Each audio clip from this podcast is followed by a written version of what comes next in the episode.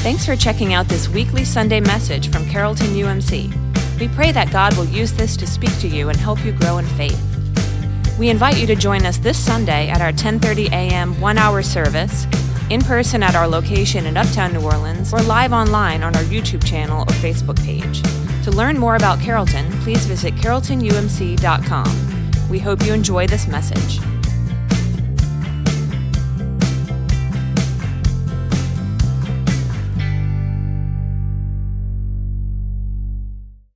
Our scripture this morning, the last in the series of seven, in the series of seven uh, John Wesley sermons that we're doing, is another short one, so get ready. Here it comes. It is John 15, verse 5. This is Jesus speaking. He says, I am the vine, you are the branches. If you remain in me and I in you, you will bear much fruit. Apart from me, you can do nothing. The word of God for us, the people of God, let us pray.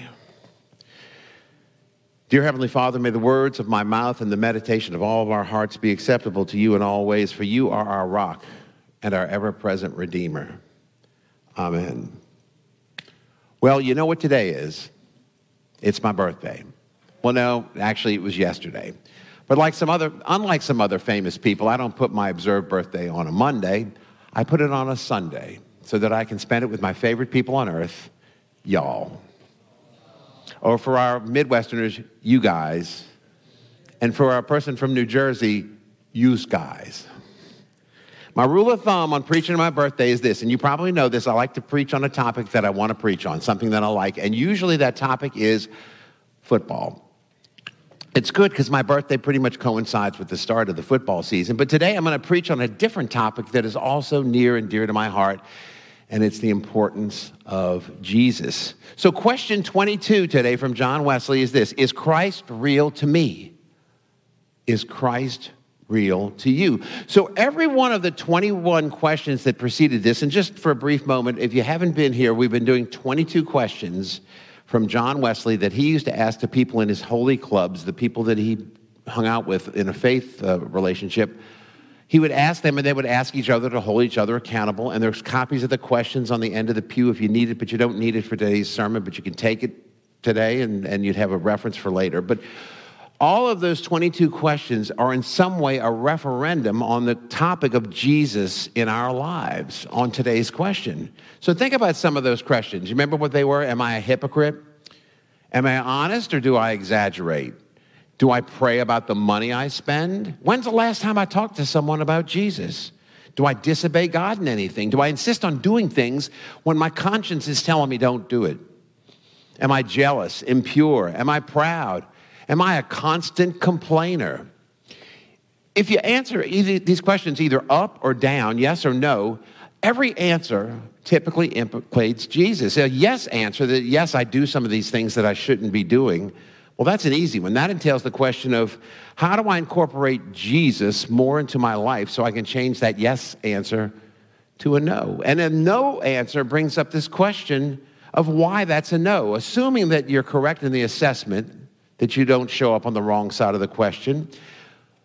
Am I assuming that based upon my own perceived goodness, or have I really involved Jesus in the process?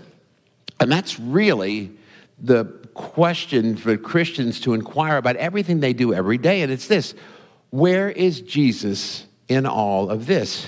Because the less we involve Jesus, in our lives, the lower the chance is that we're going to answer today's question, question number 22, in the affirmative Is Christ real to me?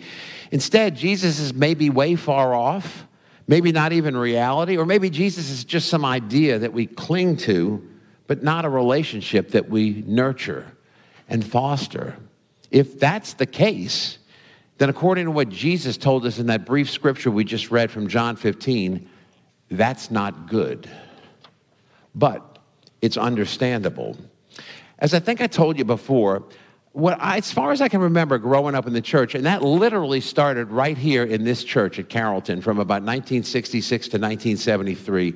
And then at St. Luke's in Lakeview for 40 years. And I went to Catholic high school and I went to Catholic middle school. There was not a whole lot of talk about Jesus. There was Jesus in the textbooks, sitting there, a picture of him talking to kids and images like that. But no one ever said to me, Jesus is everything in all of this. Even the Jesus centered musicals I was in, I was in Godspell once and Jesus Christ Superstar three times. I got to play Jesus in each of those plays. I know what you're thinking typecasting. I, got to play Jesus in each of those plays, and I can tell you that those roles focus principally upon the humanity of Jesus and not the divine aspect of Jesus. And it wasn't until late in my life that I began to understand the paradigm of God or Jesus as God and Jesus as Savior and Jesus as the embodiment of truth, all truth. That began, began to become clearer to me. In fact, what it was that got me to declare my candidacy for ministry and for the seminary in 2005 wasn't Hurricane Katrina, but instead was teaching Sunday school to adults for about 15 years. In the middle of that teaching experience, Lee, you will remember this, I think, we had a video series, series we affectionately called The Baptist Guy in Front of the Terrible Blue Background. But that's the first person that told me, he said, You want to see truth? Truth is a person and that person is Jesus. In other words, you comprehend what Jesus comprehend what Jesus said and what Jesus did, and that itself is truth and entails that nothing else is truth. That's powerful. That makes you want to learn more and more and more. And candidly, that desire to learn more is what spurred me on to go to seminary. May I humbly suggest to you and the answer is yes, because it's my birthday. Um, may I humbly suggest to you that if you've never felt a push or a tug to learn more about Jesus, it's likely because you haven't sufficiently fertilized the soil of your mind and your spirit with enough of the basics about Jesus to start that growth. Good thing is, it's not too late to start. Wait, did he say Jesus is truth and nothing else? Well, Jesus said it in John 14, 6. I am the way, the truth, and the life. No one gets to the Father except through me. Now, either you take that as gospel, pun intended, and truth, or you don't. And if you don't, you don't take Jesus seriously because Jesus said it, I didn't. Translated, Jesus is saying, It's my way or the highway. Well, now people like us who believe in eternal life, you, know the familiar scripture, John 3:16, for whosoever believes in me will not perish, but has, has eternal life. We hang on to that, but sometimes we recoil when Jesus makes a statement like, no one gets to the Father except through him. Because we want to believe that people who reject Jesus still have a shot at salvation. Now, I have learned over time, and I will say that I don't put it past God to reach people in any way possible, in ways we never imagined, even the theoretical single person on the deserted island who never heard about Jesus. But why take that risk? Certainly, we see examples of Jesus taking problem children like Saul the great persecutor and murderer of Christians, who Jesus then clobbered over the head, and whereupon Saul became the great apostle Paul. We see those happenings, but Scripture doesn't guarantee that Jesus is going to do that for every naysayer and non believer. And so, as a corollary to Jesus being the only means of salvation, Jesus provides us today in Scripture a, a, corollary for living our lives while we're still breathing. He says, I am the vine. You are the branches. If you remain in me and I in you, you will bear much fruit. Apart from me, you can do nothing. Think about that. Apart from me, you can do nothing. You know, you could read that as Jesus saying, You know, I can pull the plug on you at any time. But given the rest of what Jesus said during his life, the way he spoke and what he talked about, Jesus was never about impinging like that on the free will of humankind. Instead, I think we should read it like this If what you are doing, whatever it is, you're not having me, Jesus, as a backdrop, if you are not doing whatever it is with me, Jesus, at your side, then whatever it is you are doing is nothing to God.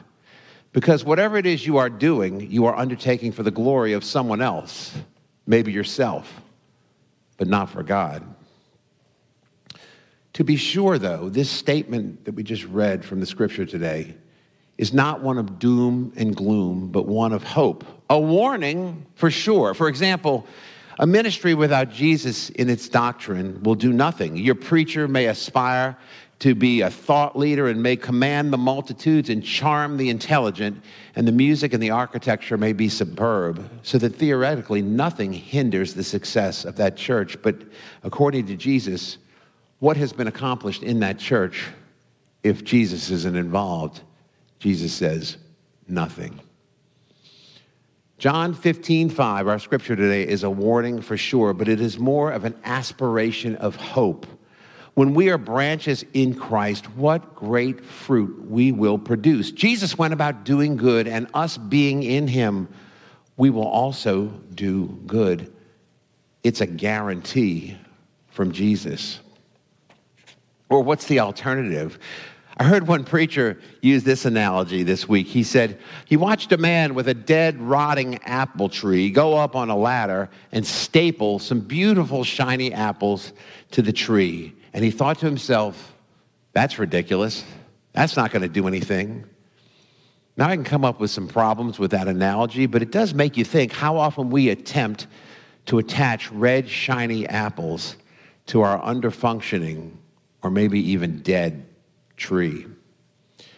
The solution to all this, as it turns out, uh, to provide sort of a birthday reference, is you can have your cake and eat it too.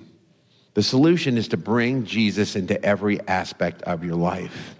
It's not that complicated, although it is a thorough process. You need to start praying to God, like Paul said, incessantly, constantly, every waking moment of your day. You need to start reading the Word, the Scripture, and meditate on the Scripture and get to the point where certain important Scriptures are in your memory or burned into your brain so that you can call upon them when you need them anytime.